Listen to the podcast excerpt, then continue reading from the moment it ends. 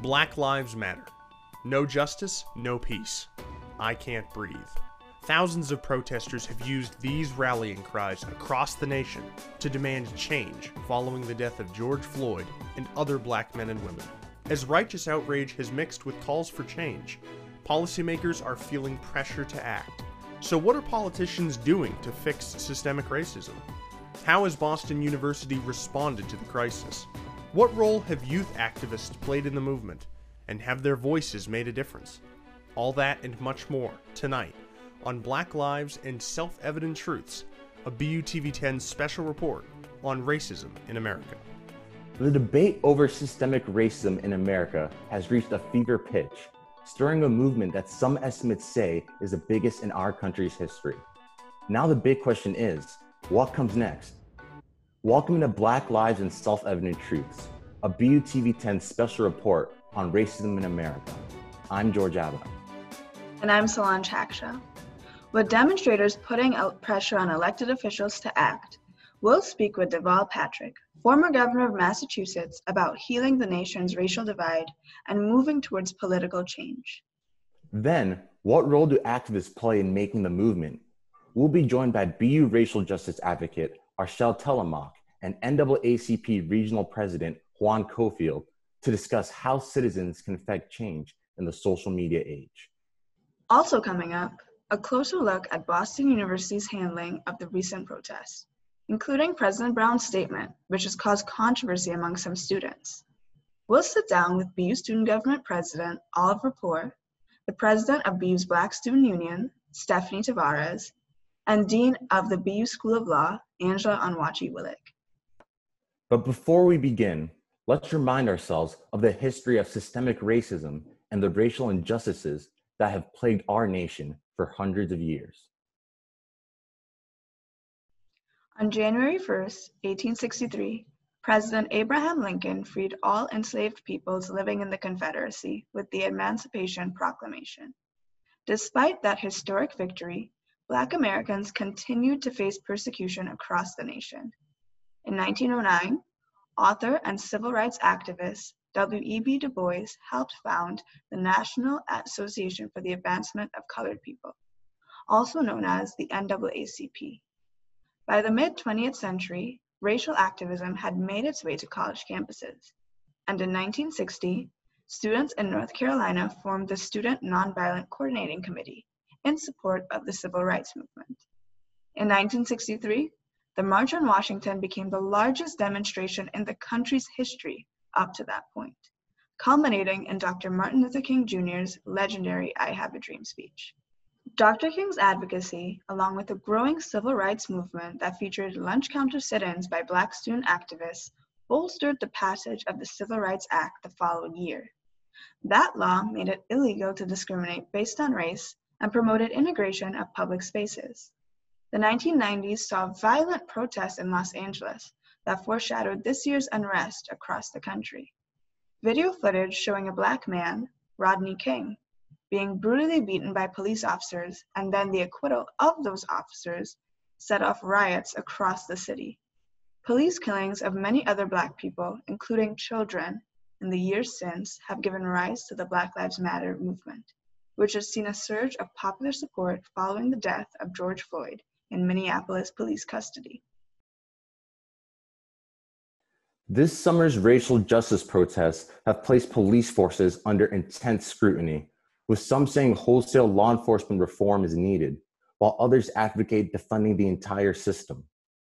Our first guest tonight is the former governor of Massachusetts, Deval Patrick, the last Democrat to date to hold that title, and a former presidential candidate. He is now the founder of the Together Fund Political Action Committee, which is supporting former Vice President Joe Biden and many Democratic congressional candidates across the country. Solange sat down with Governor Patrick to speak about what policymakers can do to change policing and end systemic racism. Governor Deval Patrick, thank you for joining us today. Solange, thank you for having me. So, our first question what can be done to prevent police officers from escalating situations to a fatal point when arresting and detaining individuals? Ooh, no small question, but the, I guess the simplest answer is to is to train for and emphasize de-escalation first. We seem to go to dominance and force first, uh, even when that uh, even when that doesn't seem seem necessary. So as a at a at a at a base level, it's uh, it's placing de de-escalation really at the top of the list of responses that we should expect of uh, modern policing. Police officers definitely do wear many hats in today's America, from social worker to law enforcement officer. Mm-hmm. What roles are they well equipped for, and what might be unfair to ask a police officer to do? Well, that's a, you know, are they well equipped for? Let me put, can I, if I can rephrase your question, Solange, respectfully, what should they be equipped for and what shouldn't they be equipped for? I mean, in my view, you know, we'd have, uh, we'd have adequate um, uh, funding and programming in the public schools. We'd have social services that uh, enabled people to help themselves, families to be together. We'd have uh, services that enabled um, people who were economically fragile uh, and vulnerable uh, to be able to um, house themselves and find training and uh, uh and work. And we'd relieve so much of the chronic generational stress and trauma uh, in neighborhoods, and not leaving that to um, uh, devolve into chaos and then involve the police. There are, you know, there are bad people who do bad things. Um, and I do think that we need um, police who can respond uh, to, to danger, to violence, uh, to threats to, uh, uh to human life and property. Um, but we need a range of tools and a range of, uh, of tool givers or tool bearers um, uh, rather than just relying on, on police as we have in so many, so many urban neighborhoods in particular. Congressional Democrats are notably calling for a dashboard cam on every police cruiser and a body camera on every police uniform. That would require further funding. How does that square with some Democratic calls to defund the police? Well, you know, it. I suppose in in, in a literal sense, it doesn't. Um, but it goes back to the question you asked me earlier: What do I hear uh, when I hear, or what do I think of when I hear uh, defund the police? What I what I hear and what I think of and what I want is that we think about the whole person and the whole community and not just uh, what we have uh, in the last you know several decades thought of policing. And that we make available we as a uh, statewide as a nationwide community we make available the services uh, that help meet those needs and relieve some of the chronic uh, suffering and anxiety uh, that uh, uh, that sometimes devolves into into criminal behavior, and frankly, that we reconsider some of the things we have criminalized, like like um, you know nonviolent drug offenses, for example. So I, I, I get it. You know, we're going to have to invest, but we're going to have to invest differently where is the legal bar set right now for criminal intent from law enforcement officers, and to what extent do you believe it should be lowered? Well, I think the the um, the problem with the current standard is that there's a tremendous amount of deference to an officer's so-called reasonable belief that he or she is in danger of um, uh, physical harm or death and then the training uh, that is authorized behind that uh, reasonable belief reasonable belief in many places is that you can respond with deadly force. And that um, has been interpreted to mean you can empty uh, uh your uh, all the ammunition in your in your firearm. Even if you know one wounding shot uh, would be enough for a reasonable person to feel they had protected themselves. Um, you can empty your pistol, and I think in some uh, in some service revolvers that may be as many as 24, 25 bullets. That seems to me like a uh, a license uh, for excess. I'm not looking to expose a bunch of civil servants to having their homes taken. but I do want there to be um, consequences that cause uh, police officers to have to think hard uh, before they um, before they empty their pistol into another uh, human being. How would you deal with those police officers who falsify reports, who um, claim that the altercation went a different way than it did? Um, what would be the penalty for that? You know, many years ago, I tried a case in Boston in federal court against um, two Boston police officers who had uh, harassed a black medical student who was my client um, in a situation with his girlfriend one night in Grove Hall. and um, they were required uh, by their rules to fill out, um, to prepare a statement in their own hand uh, about what happened and to make that a part of the record. And they were supposed to do that independent of each other um, and without consulting anybody else. And on the stand, when I was cross examining them, I asked them about those uh, statements, each one of them. Um, and their statements were word for word the same. And still, they testified under oath in a federal courtroom in front of a jury that that um, was a complete coincidence. Everyone in that room knew they were lying. Even the jury knew they were lying and still exonerated them. And there were no consequences for them from a disciplinary point of view.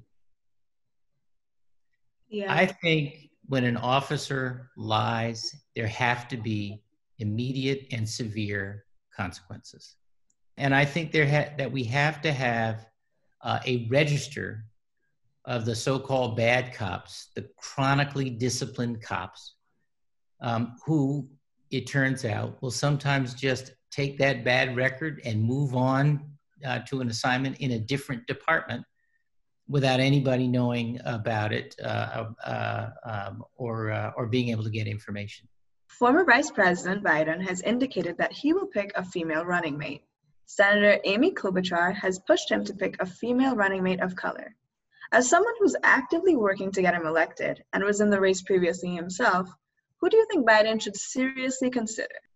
Well, you know, I've seen the names on the list and uh, uh, that are on the lists that have been uh, that have been written about, and they are terrific names. I, you know, I have relationships with many of them as well. He's got a tough choice, and I'm glad he has a tough choice because it reflects how much talent there is out there. And he may surprise us. You know, he may pick somebody who's not. I don't. I'm not hinting anything. I don't have any breaking news.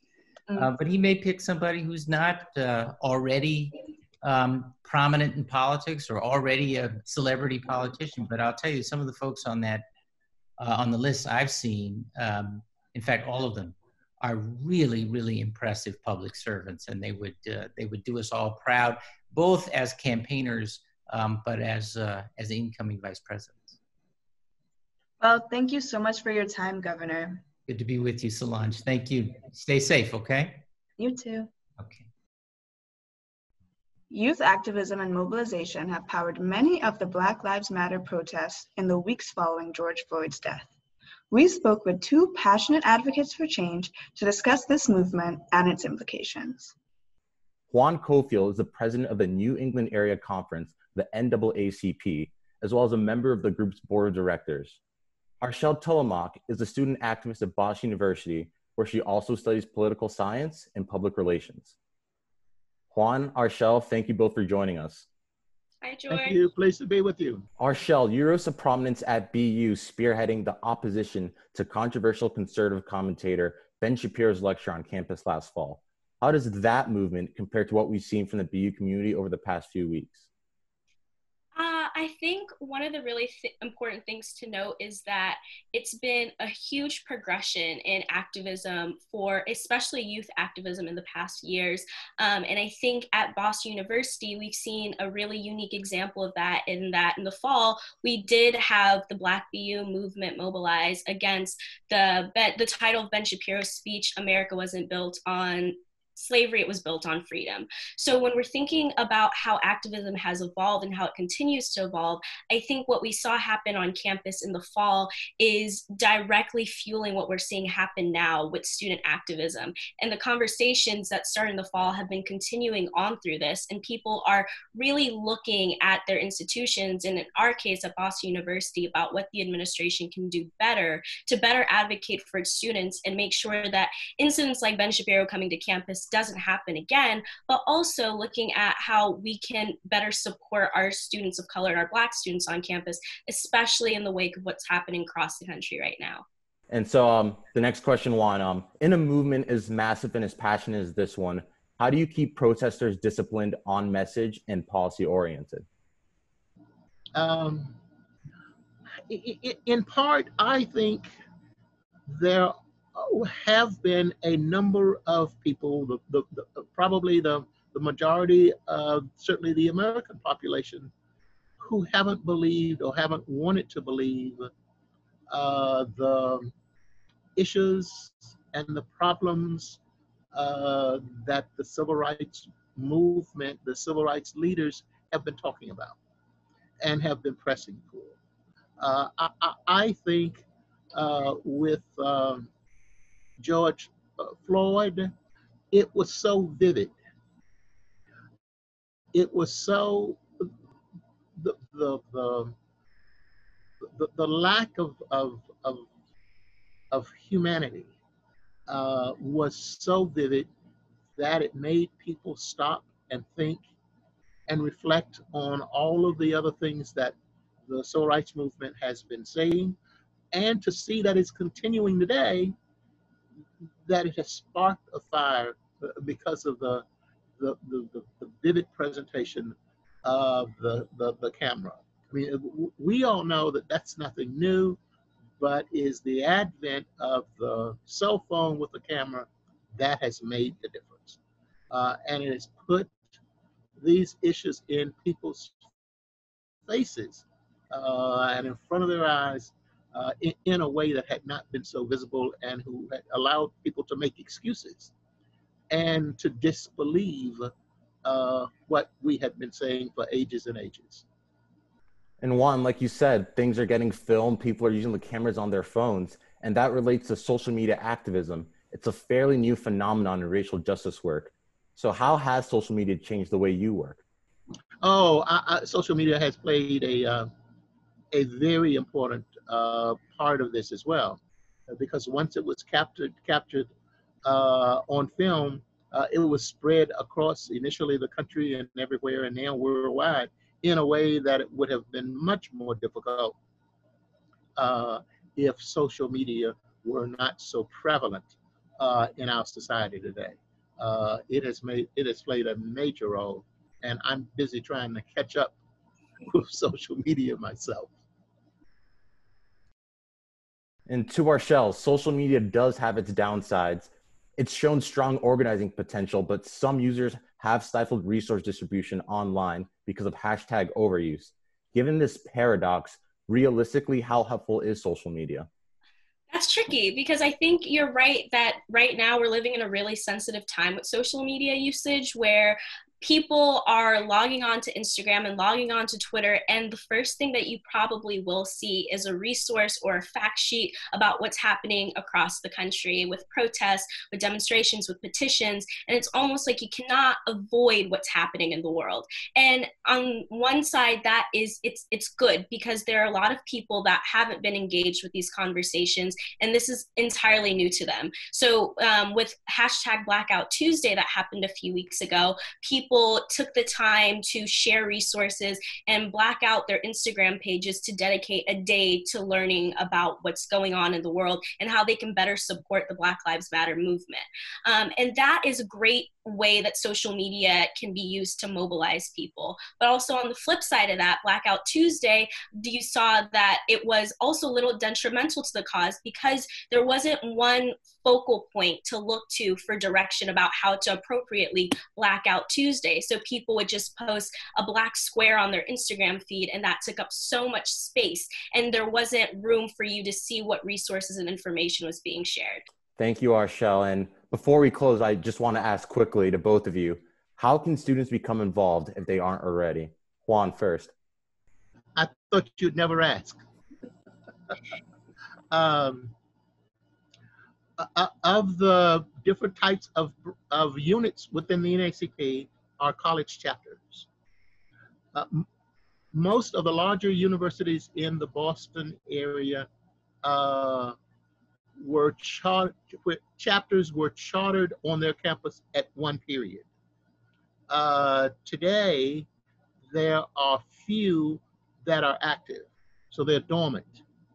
A real effort of my leadership in the New England Area Conference has been to reactivate youth units. Youth units are college chapters, high school chapters, and youth councils. We are today uh, actively involved with students at Northeastern University as they are seeking to, to reactivate the chapter on their campus. Um, and the New England Area Conference is very interested in reactivating the chapter at Boston University. Uh, it is a matter of finding the right college leaders. And Archelle, last question. Um, Juan mentioned the NAACP at BU. Um, what are your thoughts about having that at our school? I think that a student last year actually began the work to bring the NAACP chapter uh, or re reignite that chapter on BU's campus. But now that I know Juan is really leading the charge on that. Of course, I'm going to reach out to you after this and start up conversations about how we can bring that to campus because I think the work that the NAACP has done in the the, the last I mean the last 10 decades has been insurmountable to the achievement that we've had in civil rights. So I would love to continue that activism on campus. We we are I'm sorry we we are looking forward to uh, having that discussion, reactivating the chapter on campus. Uh, there is an existing uh, chapter that was uh, chartered actually within the last year and a half, and that's UMass Boston the president of the Youth and College Division of the New England Area Conference just graduated from UMass Amherst. Uh, there is an active chapter at UMass Dartmouth. Uh, and as I indicated before, I think within a very short period of time, the chapter at Northeastern University will be reactivated. Thank you.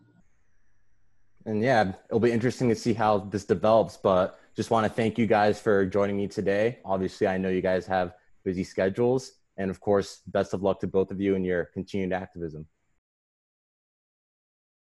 Boston University has been home to several renowned advocates of racial justice, including its best known alumnus, Dr. Martin Luther King Jr. This year, BU created the Boston University Center for Anti Racist Research, headed up by leading anti racism scholar Ibram X. Kendi. But Boston University President Robert Brown and his administration faced sharp backlash from many in the school community for their response to the protests. We convened a panel of students and faculty to discuss whether BU has met the moment. Here now are three important voices in the discussion of racial justice at BU. Oliver Pour, President of the BU Student Body, Stephanie Tavares, President of Umoja, BU's Black Student Union, and Angela Onwuachi Willig, Dean of BU's Law School. Thank you all for joining us. Stephanie, what did you think of the letters that President Brown sent to the school community following the death of George Floyd? I think that I shared the sentiment with a bunch of other students that the letter, um, well, the initial silence was unacceptable, and then the follow up letter was disappointing in that um, he didn't really address the concerns. Uh, he didn't really address what was what was happening um, in relation to George Floyd um, and racial injustice in America. And um, yeah, I think a lot of students were just disappointed that our university president, um, you know, didn't take the initiative to really speak about the issues that are happening nationwide and that um, go into our campus as well, that happen on our campus as well. Oliver, how did you assess those letters? I think overall, um, there was a lot of frustration, as Stephanie uh, mentioned, I had reached out to my executive board and several different friends and colleagues within BU. I also reached out to a, a close dean of mine and some faculty and asked them about their thoughts. And there was this frustration that it, the problem at hand was not spoken about enough, and there was no action items listed that would come within the next couple of weeks. Um, and that's where Umoja, the BU student government, and 100 plus student organizations came together and just said, it's time, it's time to create action ourselves. Dean Onwuachi-Willig, what did you make of President Brown's response? I, I, thought President Brown's response was sincere. I know I know that he um, is uh, very concerned about racism. What I can say about um, Boston University is I understand that students were um, were not happy with the response and really wanted more, wanted things like action items. But um, I, uh, what I would say is that uh, BU obviously could always do more, as any university could always do more. I think that we were, um, in part because of the um, president and provost's commitment to these issues, already doing a lot of the work that many places weren't doing. And so, um, um, you know, listing the action item that other institutions were doing, if you compare the action items that other institutions listed, we were already engaged in that kind of work um, and we're adding to that work now. Stephanie, um, going off of Dean Onwuachi-Willig's response listing all of the actions BU has taken thus far to combat anti um, to combat racism on our campus. Um, in your experience as a student at BU and now president of Umoja, how would you assess BU's treatment of Black and Brown students? I think that the experience of Black students really varies. So I don't, you know, I don't want to speak for, you know, the entire Black community, uh, but I think that there is, you know, BU is a great school. I will always say that. Um, I have a truly, I've had an amazing experience at BU, um, but uh, it's also important for us to recognize its faults. Um, and I think inclusion, inclusion um, for undergraduate students at least is is difficult. Um, and the burden of like that inclusion aspect really is upon our club or our organization. Um, and there's very little institutional support um, to sustain that environment. And oliver going off of all that stephanie has said what policies would you put in place as student body president to make strides in racial justice at bu so this this is something Stephanie and I discuss at least once or twice a day. Um, there, what needs to happen, in my opinion, um, there needs to be coalitions built for col- culture groups. There needs to be committees led by students with administrators and faculties on those committees, led by the students, because this there's a community of 17,000 plus students here at Boston University and the best way to hear them speak is to have them lead the room and tell the administrators and the professors what they're thinking and what's on their mind on the daily basis. Um, for example, in student government, we have Senate, and each school, each uh, college within the university has an X amount of senators. There should be spots in Senate for different cultural groups, different backgrounds, and give them a voice to speak. Umoja should have a seat on, on our Senate. ASL, uh, uh AS, uh, the Asian Student Union should have one. Uh, Alianza Latina should have one because this will give them an area to speak. And this is where people can collaborate with each other. And this is where they can work on ideas together. How has the School of Law worked towards taking steps, especially in the area of racial justice, equity, and inclusion, to support Black and Brown students at the school? Yeah, so I mean, we, we, we really try to do a variety of things. Um, and number one, we, we really try to work with our students on a variety of issues, and we recognize too, and I will say that um, I thought that Stephanie made a great point that recognizing that um, their first responsibility here is as students, and we recognize it's an extra burden um, when they have to collaborate with us to be better and to make ourselves better as an institution, as a, as a place, and that is an extra burden that falls often on students of color um, when their peers majority peers get to focus on their work, on their academics. And so I start off by noting that. Um, and even when we do that, we, we, we do work with our um, students because they want to work with us. And so I meet with um, the leaders of our various different affinity groups um, a couple of times every semester. Um, we work with them on a variety of issues. They've come to speak with our faculty about some of the more common um, microaggressions and issues that they face in the classroom and otherwise. Um, uh, they are partners with us in terms of thinking about recruitment and admissions so we, can have a diverse class of students of color and in each incoming class. They partner with us on faculty hiring as we work to uh, recruit um, a more diverse faculty. They meet with all the um, various candidates that we bring in. It's part of what we use in looking at, at um, all the candidates. Of course, the university also includes record of inclusion and looking at every single candidate that comes in on campus, faculty candidate is, is, is evaluated based on their record of inclusion as well as other factors as well. Oliver and Stephanie, you two and your organizations, 150 plus as you've noted, have worked to raise over $141,000 for social justice groups, and you've asked BU to match that donation. When asked if BU could match Umoja and the student government's donation, President Brown told the Daily Free Press that BU has a large enough endowment, but he believes that it would not be an appropriate use of tuition money. He explained it's very hard for us as an institution to become a fund of funding, that we take dollars from you and from everyone and fund other people's causes no matter how noble they are. I committed personally to the fund because I think what they did was phenomenal, and I told them so. But that's different. That's my money, not the university's. So, Oliver, how would you respond to President Brown's explanation?